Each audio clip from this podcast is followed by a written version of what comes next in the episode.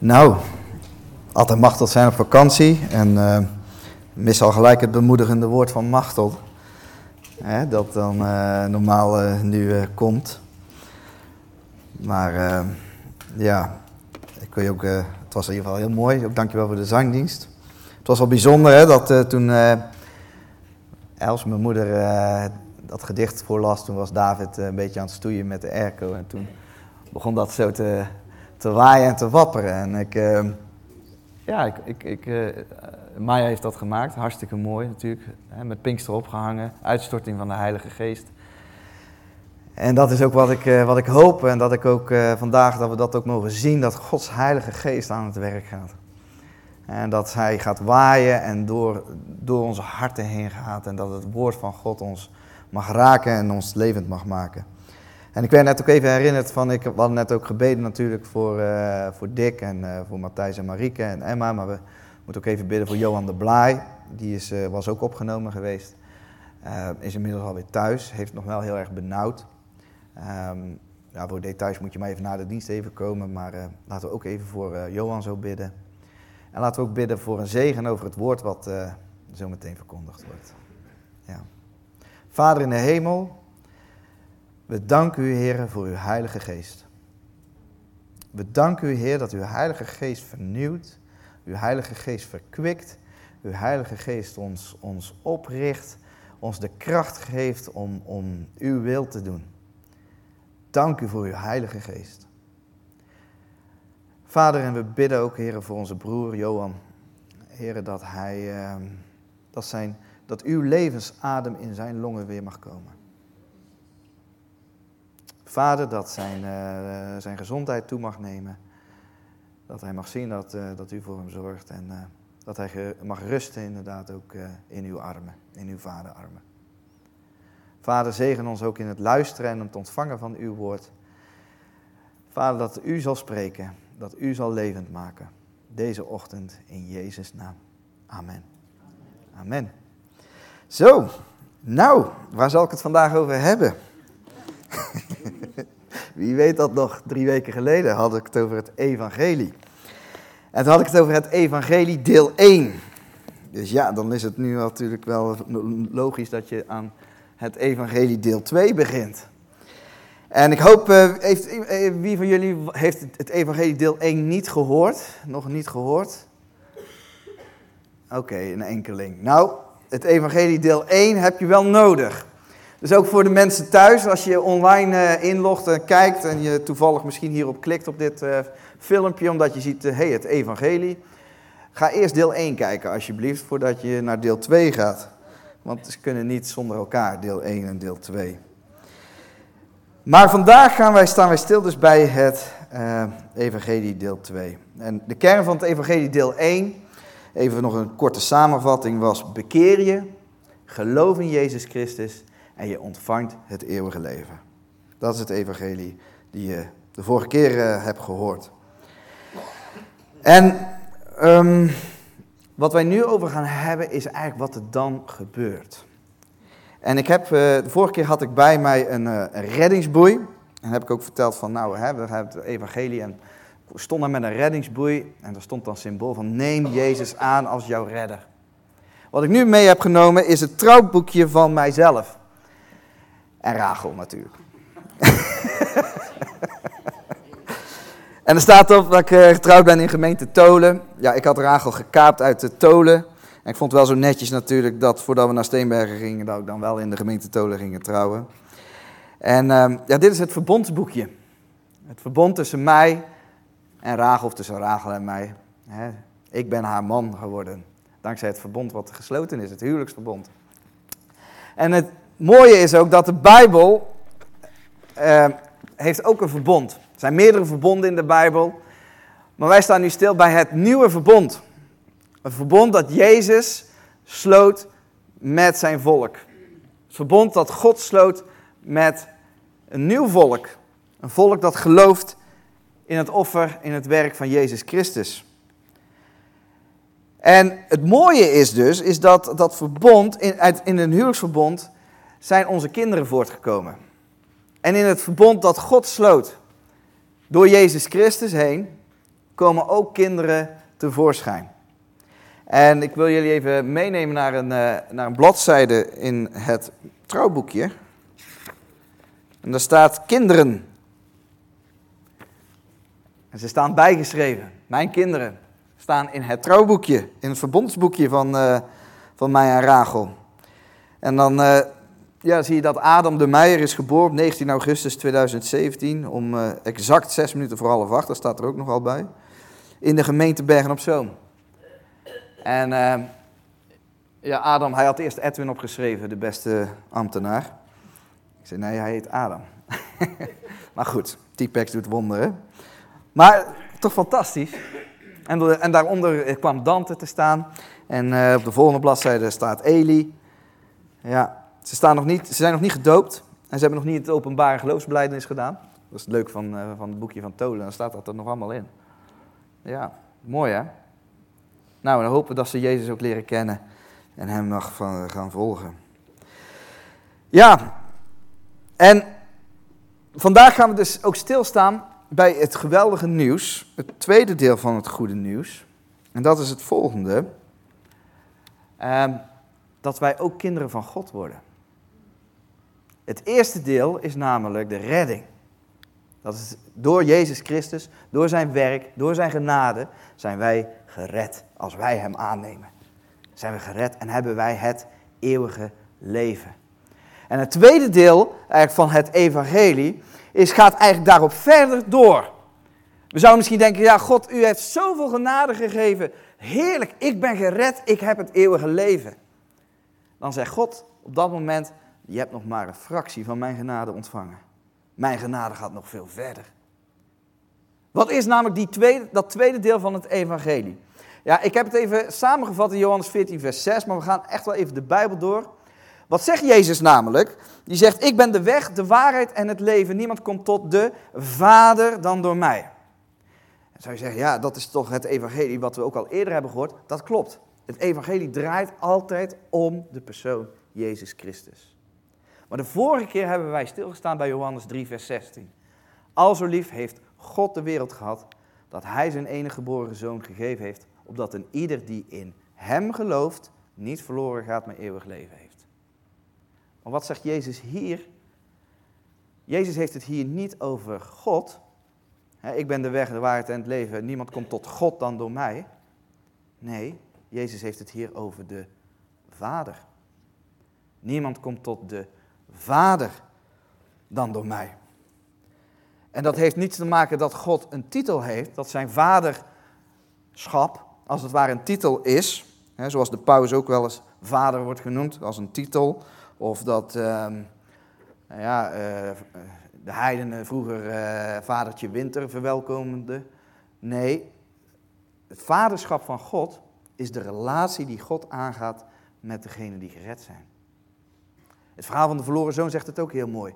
De zoon komt binnen, is net gered en vervolgens zegt, zegt God, hey, ik geef jou een nieuw kleed aan, een ring om je vinger, want mijn zoon was dood en is levend geworden.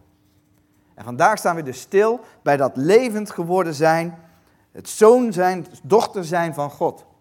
En hierachter zie je een fotootje van Adam. Hij was net een dag oud. En hij kijkt wel een beetje moeilijk, hè? Het is zonde. Hij had ook best wel een pittige bevalling. Ja, dat is ook nadat als je de eerste bent, dan is dat allemaal nog allemaal, moet dat allemaal nog een beetje de weg gebaand worden natuurlijk. Maar ja, hij, hij bleef steken. Tijdens de bevalling zat hij vast. Hij lag ook niet zo goed. En de dokter besloot toen van, oké, dit werkt niet, er moet een spoedkeizersnee komen. Dus vervolgens is er een, een keizersnee geweest, er is Adam er, uh, eruit gehaald.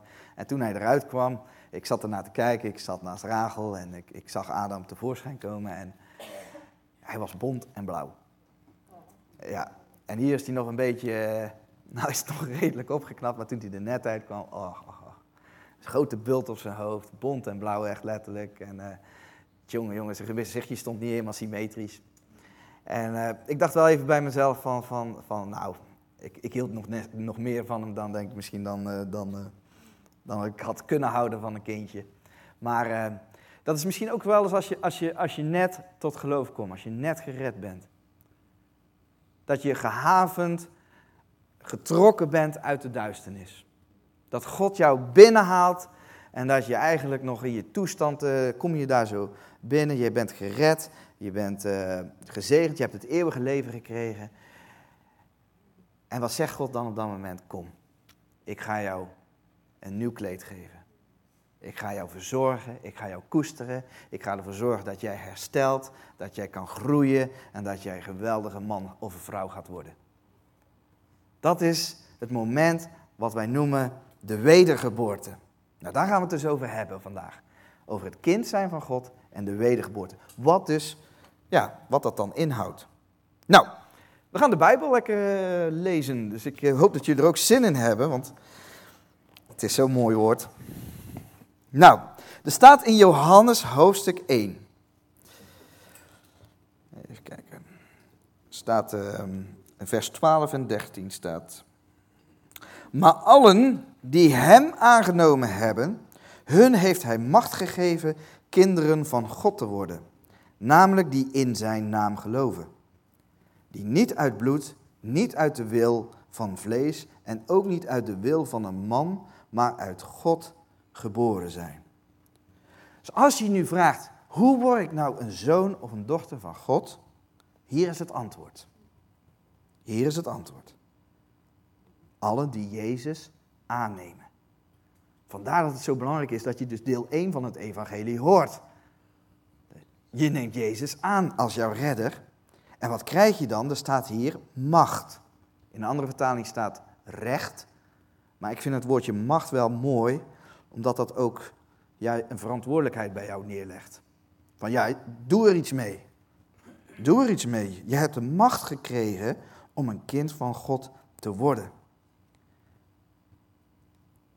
En er staat hieronder nog even goed uitgelegd dat het dus niet mensenwerk is.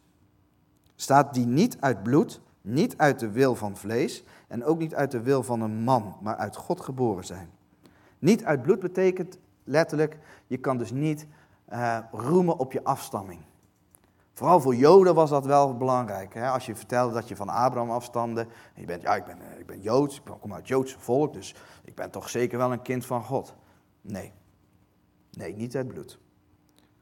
Staat er niet uit de wil van vlees. Dat betekent dus ook niet op een natuurlijke manier.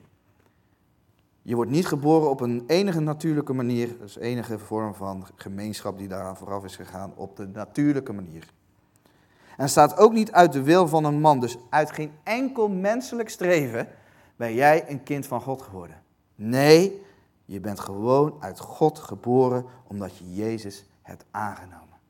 Je hebt genade gekregen en je bent zijn kind geworden. Je hebt er niks voor hoeven te doen. Alleen maar God aannemen. Geweldig toch? Dat is toch prachtig? Dat is dus het evangelie, deel 2. Je bent een kind van God geworden. En dan zou je zeggen, maar is dat nu belangrijk dan? Is, is het dan niet voldoende dat we alleen maar praten over de redding? Is dat niet voldoende dat, dat we weten van, hé, hey, ik moet me bekeren, ik moet Jezus aannemen als mijn redder en ik heb het eeuwige leven klaar? Waarom is dat stukje dat ernaast komt zo belangrijk? Nou, lezen we even verder in Johannes 3, vers 3. Het is namelijk heel erg belangrijk. Er staat in Johannes 3, vers 3. Jezus antwoordde en zei tegen hem: Voorwaar, voorwaar, ik zeg u, als iemand niet opnieuw geboren wordt, kan hij het koninkrijk van God niet zien. En in vers 5 zegt Jezus nog een keer: Voorwaar, voorwaar, ik zeg u, als iemand niet geboren wordt uit water en geest, kan hij het koninkrijk van God niet binnengaan. Als jij dus niet opnieuw geboren wordt, kan je het nog niet eens zien. En als het evangelie verteld wordt en het gaat langs jou heen, dat betekent dus eigenlijk dat je nog niet opnieuw geboren bent. Dus het opnieuw geboren worden, het kind worden van God, is heel belangrijk, omdat je dan kan, het koninkrijk A kan zien En B, het koninkrijk kan binnengaan. Dus je moet een kind van God zijn. Anders gaat het gewoon aan je voorbij. Dan is het zo langs je heen. Dus dat is ook de reden waarom we niet kunnen zeggen: Ja, Jezus is voor jouw zonde gestorven, jij gaat naar de hemel. Er zitten processen aan vooraf, namelijk bekeren en Jezus aannemen. En dan ben je een kind van God. Dus je kan niet doorgaan met je leven en zeggen bij jezelf, nou Jezus is toch voor mijn zonde gestorven, halleluja, ik ga naar de hemel. Nee, je moet hem aannemen. En hoe zie je dat? Dan word je een kind van God. Zo belangrijk is het dus. Nou, hoe werkt dat dan, die wedergeboorte? Dat staat hier ook in de Bijbel. Je staat, als iemand niet geboren wordt uit water en geest, kan hij het koninkrijk van God niet binnengaan. De Bijbel heeft het hier over water en over, het en over de geest. Misschien denken sommigen van jullie, oh, de water dat is de doop. Maar dat, de meeste theologen zeggen, nee, dat gaat hier echt niet over de doop. Het gaat hier over het woord van God. Het water, de wassing, die komt als je het woord van God leest en uitspreekt en hoort. Als jij het woord van God hoort en als de Heilige Geest in jouw hart aan het werk gaat, word jij een kind van God. En dan vindt er een geboorte plaats, ontstaat er een nieuw mens, een wedergeboorte. Nou, hoe werkt dat? Ik zal het even laten zien. Ik heb het voor jullie gemak even zo. Kijk. Dit is de oude mens. En wat is de oude mens? Dat is het pijltje naar beneden. Dat is een ik-gerichtheid. Kun je het zien? Ik wel, hè? Dus het pijltje staat naar beneden. Het pijltje is gericht naar mijn buik. Mijn buik is mijn God. Mijn buik is zeg maar waar ik voor leef. Ik lees voor mezelf, voor mijn eigen plezier. Maar uiteindelijk wijst het pijltje, mijn oude ik, wees dus eigenlijk naar de hel. Nou, wat gebeurt er dan als ik mij bekeer? Hey. Er gebeurt niks. Er moet een nieuwe ik komen. Want mijn oude ik kan niet bekeren. God moet een wonder doen en iets in mij scheppen, een nieuw persoon, waardoor de gerichtheid van mijn hart niet meer naar mijn buik, niet meer naar beneden is, maar de gerichtheid van mijn hart gaat omhoog naar de hemel, naar God toe. En dat is de wedergeboorte waar Jezus het over heeft. Je hoort het woord. Je zegt, ik heb Jezus nodig. Je neemt Jezus aan en eigenlijk op dat moment al, als je al die bekering omgaat, want dat is al die wedergeboorte, dat pijltje gaat omhoog, want anders was je nooit omgedraaid naar God toe. Dat is dus het wonder wat God jou wil geven, de wedergeboorte. En ieder die Jezus dus aanneemt, mag dus zeker weten dat dat het werk is van God zelf door de Heilige Geest. Dat jij dus een kind van God bent geworden. Geweldig hè? Wat een genade toch? Heerlijk. Nou, we gaan het nog eventjes uitleggen van, ja, we, staan nog even, we gaan nog wat bijbelteksten erbij halen, hoe dat dan met je nieuwe ik werkt. En hoe dat dan, is dat dan echt zo? Ja, het is echt zo. In Titus 3, vers 5. eigenlijk moet je vers 4 ook nog erbij lezen. Maar laten we zeggen, God maakte ons zalig niet op grond van de werken van de rechtvaardigheid die wij gedaan hadden, maar vanwege zijn barmhartigheid door het bad van de wedergeboorte en de vernieuwing door de Heilige Geest, die, hij, die heeft Hij in rijke mate over ons uitgegoten door Jezus Christus, onze zaligmaker. Opdat wij gerechtvaardigd door Zijn genade erfgenamen zouden worden overeenkomstig de hoop van het eeuwige leven. Dus nogmaals, door genade, door het horen van het woord en de werking van de Heilige Geest, bekeren wij ons, nemen wij God aan als onze Heer, als onze redder. En wat gebeurt er dan? We worden erfgenamen van God. Erfgenamen. Ik heb ook erfgenamen. Die staan in dit boekje. Dit zijn mijn erfgenamen. Natuurlijk kan ik dan een erfenis erbij uh, schrijven. Maar als ik geen erfenis schrijf, dan zijn dit mijn erfgenamen. Dat zijn mijn kinderen. En dat is de positie dus waarin wij ons gaan verkeren. En dat lezen we ook. Oh, oh ja, hij staat daar wel goed. Dat scherm staat hier een beetje apart. In Galaten, hoofdstuk 4, vers 4 tot en met 7. Maar toen de volheid van de tijd gekomen was, zond God zijn zoon uit, geboren uit een vrouw, geboren onder de wet, om hen die onder de wet waren vrij te komen. En dan komt hij, opdat wij de aanneming tot kinderen zouden ontvangen. Nu, omdat u kinderen bent, heeft God de geest van zijn zoon uitgezonden in uw harten, die roept, Abba, vader. Dus nu bent u geen slaaf meer, maar een zoon. En als u een zoon bent, dan bent u ook erfgenaam van God door Christus. Wat een geweldig nieuws. En weet je dat heel veel mensen toch daar moeite mee hebben? Dat God jou als zijn kind ziet. Heel veel mensen blijven toch een beetje hangen in die toestand waar ze uit zijn gekomen. Ja, net zoals de verloren zoon Laat mij maar als een dienstknecht zijn. Neem me maar gewoon aan als uw slaaf. Maar wat zegt Paulus hier? Nee, want slaven, die zijn onmondig. Slaven houden stil. Als jij God nog steeds ziet als die toornige rechter, die hij ook is, maar niet voor jou, dan ben je eigenlijk, dan gedraag je jezelf als een slaaf dan schuifel je en dan ben je bang voor alles wat God zegt. Want als God spreekt, dat is een toornige God. En je wordt stil en houdt je mond. Je gaat niks aan God vragen. En zeker niet met vrijmoedigheid, hup, voor de troon van zijn genade komen. Maar dat moet je juist wel doen.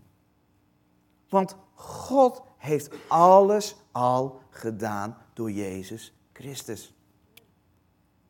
De toren van God, hoorden wij in deel 1, is op Jezus gekomen. Nu dan, neem hem aan en kom tot voor, toch voor zijn troon. En zeg dan, papa, mag ik bij u op schoot gaan zitten? Ja, natuurlijk, zegt hij, kom hier mijn zoon. En je mag bij hem komen. En je zegt, hij zegt dan eigenlijk, jij bent mijn erfgenaam. Het koninkrijk wat ik aan het bouwen ben, daar ben jij straks erfgenaam van. En dan mag jij samen met mijn zoon, Jezus Christus, daarover gaan regeren. En het is allemaal niet zo moeilijk hoor, lieve, lieve mensen, lieve kinderen van God. Ik zal je even een fotootje laten zien. En misschien leg ik het zo wel uit. Je ziet drie momenten. Je ziet het moment dat Adam net een dag oud was, dus hij was net geboren. Je ziet het moment dat uh, ik in het gemeente, bij het gemeentehuis ben om uh, ja, hem in te laten schrijven. En je ziet hem hier, uh, toen was hij twee jaar of zo, drie jaar. Wat gebeurt er? Als je geboren wordt als mens, wat gebeurt er dan? Je wordt afgesneden van je navelstreng. De, de, de verbinding met je buik is af, weg. je bent niet meer gericht op naar beneden, van alles wat hier langs binnenkomt, maar je bent als het ware opnieuw geboren. Je bent een nieuw mens, Hup, je komt eruit. En wat doe je dan als pasgeboren? Ja, één ding, je richt je op je ouders, vooral op je moeder. Maar je richt je op je ouders. Waarom? Want je kan niks. Je kan niets. Je klampt je vast aan God. Je klampt je vast aan je ouder. En wat doet God? Nou, natuurlijk pakt hij jou vast. Neemt hij jou aan en zegt hij, ah, kom hier lief kind ben ik blij dat jij er bent. En wat doet hij dan? Hij registreert jou. Hij zegt dan officieel, jij bent mijn zoon, jij bent mijn dochter. En wat gaat hij dan doen? dan gaat hij jou opvoeden.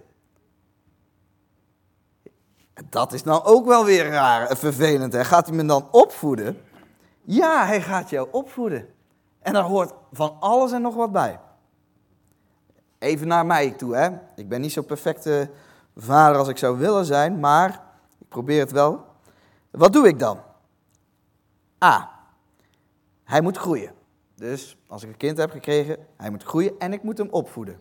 De gynaecoloog, ik vond het wel heel mooi, we waren klaar met het ziekenhuis, een zware operatie gehad en ik zei tegen de gynaecoloog, nou hartstikke bedankt. Weet je wat hij toen tegen mij zei?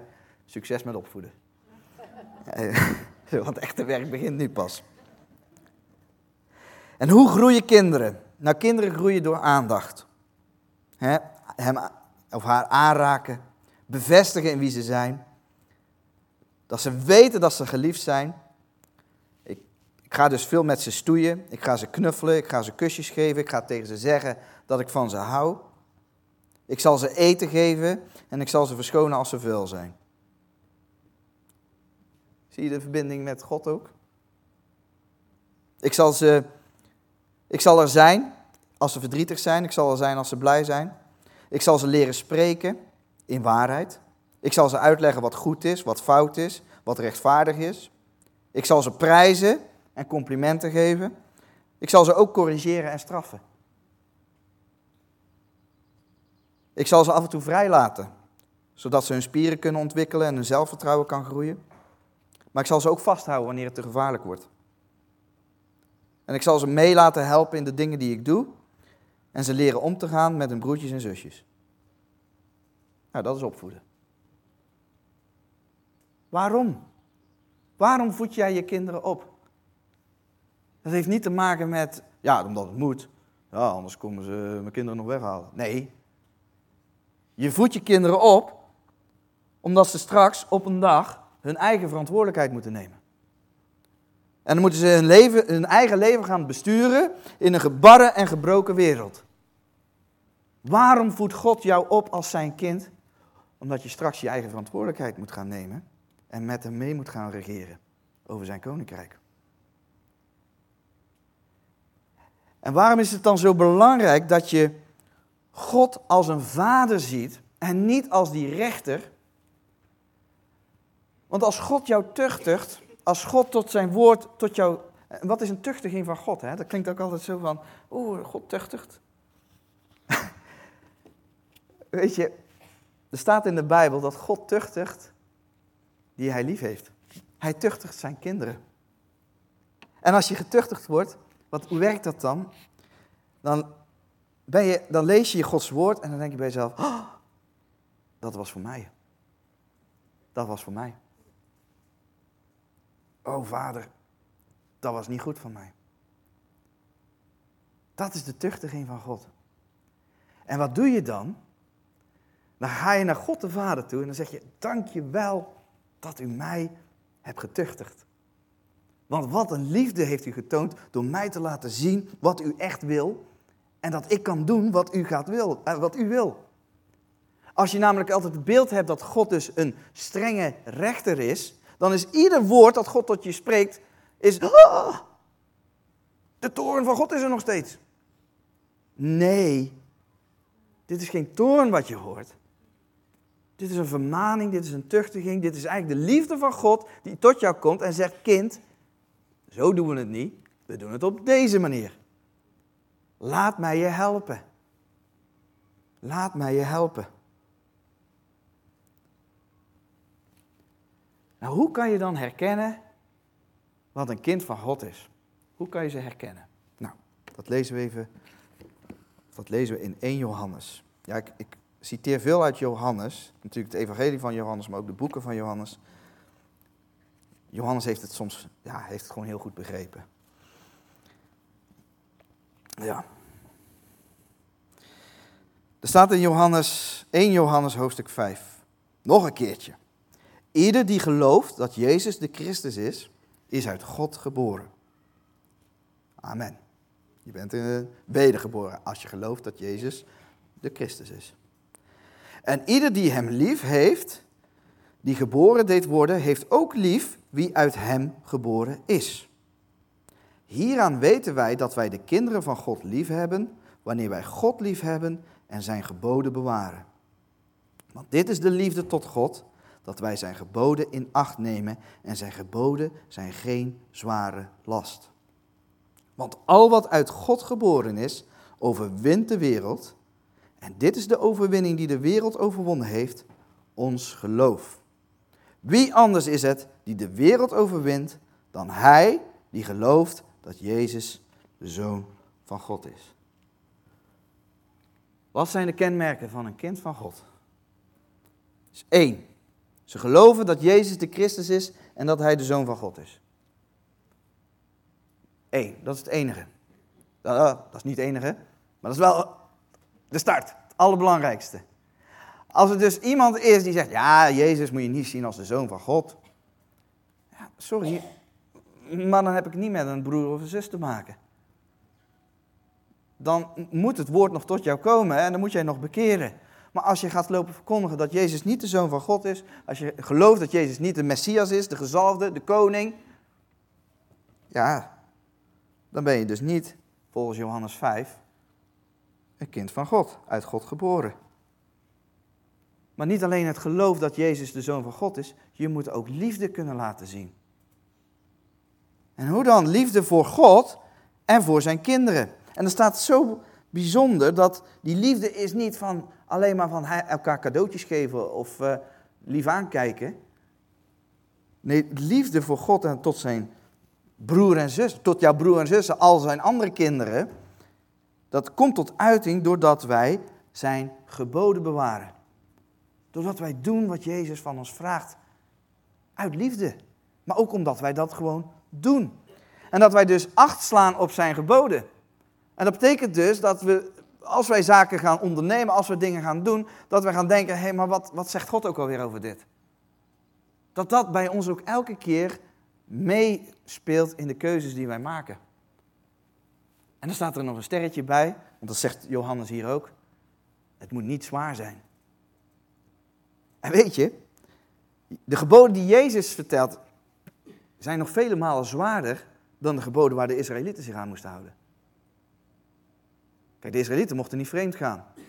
Wij mogen nog niet eens met lust kijken naar een andere vrouw. Dat is nog wel een tikkeltje erger. De Israëlieten mochten niet doodslaan. Wij mogen nog niet eens iemand haten. De geboden die Jezus, de lat die Jezus legt, ligt daar. En toch, zegt, zegt Johannes, maar het moet niet eens zwaar zijn om zijn geboden te houden. Waarom? Omdat er een nieuwe mens in jou zit. Een niet ik-gericht mens, maar een, iemand die op God gericht is. En omdat de Heilige Geest door jou werkt, en dat weet je, omdat de Heilige Geest in jou zegt, dat is mijn papa, dat is mijn vader. Die gaat door jou heen werken, waardoor het een lust wordt om de dingen te doen wat God zegt, en niet een last. Waardoor het een lust wordt als God tot jou spreekt en zegt, hey, zo doen we dat niet. Je zegt, je hebt helemaal gelijk, God. U hebt helemaal gelijk. Ik wil dit zo graag ook doen. Dat zijn de kenmerken van een kind van God. En een van de kenmerken is dus dat je een leven hebt in overwinning. En misschien zijn er sommigen van jullie die dit nu horen. En denken bij zichzelf, ja maar ik dacht dat ik Jezus had uh, aangenomen. Maar ik leef nog in zonde. Ik ik vind het eigenlijk heel moeilijk om aan Gods geboden te houden. Ja, en eigenlijk heb ik heel weinig liefde voor Gods kerk, voor zijn broers en zussen. Als je dat allemaal ervaart bij jezelf, dan ben je eigenlijk. Nou, het is goed dat je het misschien beseft, maar dan moet je als de gaan weer naar het Evangelie deel 1. En daar staat dus: bekeer je en zeg: God, ik heb u nodig. Red mij. En dan ontvang je de genade van God door Jezus heen. En op het moment dat je zegt, God, ik heb u nodig, wordt er een nieuw mens in jou geboren. En word je een kind van God. Ja. Dat is hier wel het evangelie deel 2. Nu ben je misschien... Wij hebben als oudste, hebben wij ook uh, gebeden en gevast. van God, wat wilt u nou wat wij gaan delen met de gemeente? En er kwam één ding kwam heel erg naar voren en dat was heiliging. God wil zijn gemeente, volgens wij denken, wij geloven, dat God zijn gemeente wil heiligen. Maar ik kan niets, zoals ik al eerder zei, ik kan, er kan geen heiliging plaatsvinden als je niet eerst het evangelie hebt gehoord. Er kan geen heiliging plaatsvinden als je niet weet dat de zonde en de straf al door Jezus is gedragen. Er kan geen heiliging plaatsvinden als je niet ziet dat God jouw vader is. Als je daar nog niet bent, dan is alles wat ik zeg, is bijna, of alles wat wij dan leren uit de Bijbel, is, een, is eigenlijk een vloek. Want het laat jou alleen maar bibberen en angstig zijn, terwijl het een genot moet zijn. Een heerlijk woord. Dus als de komende tijd gepredikt wordt, en ja, de prediking van Eddie vorige week, ik hoop dat jullie ze nog een keer naar luisteren, maar zo, poe poe poe, zo goed. Het ging dan over het moeilijkste gebod, je vijanden liefhebben. En toch als je het hoort, weet je gewoon, amen. Zo goed, vader, dat u dat, uh, ja, dat u dat gewoon door ons heen laat doen. Goed, dat is eigenlijk wat ik wilde delen met jullie. En zullen wij dan naar God gaan en Hem bidden en vragen en danken en ons hart geven aan die heerlijke Vader. Vader in de hemel, we danken u dat u onze papa bent. We danken u dat u ons hebt aangenomen als uw kinderen.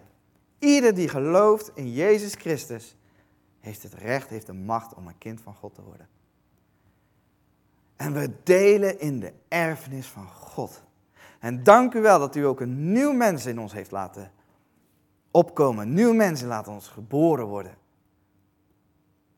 Een mens dat op u gericht is. Heer, wat een wonder, wat een genade. En daarom bidden wij, Vader, vervul ons met uw Heilige Geest. Dat wij steeds meer mogen wandelen naar uw beeld. En ook al vallen wij, we staan weer op. U trekt ons weer omhoog. U voedt ons op. U houdt van ons. U koestert ons. U stoeit met ons. Ja, u tuchtert ons ook. Maar dat doen vaders. En u bent een goede vader. Vader, ik bid dat voor degenen die nu ineens tot besef komen: hé, hey, ik, heb God nodig. Vader, dat u hun harten aanraakt.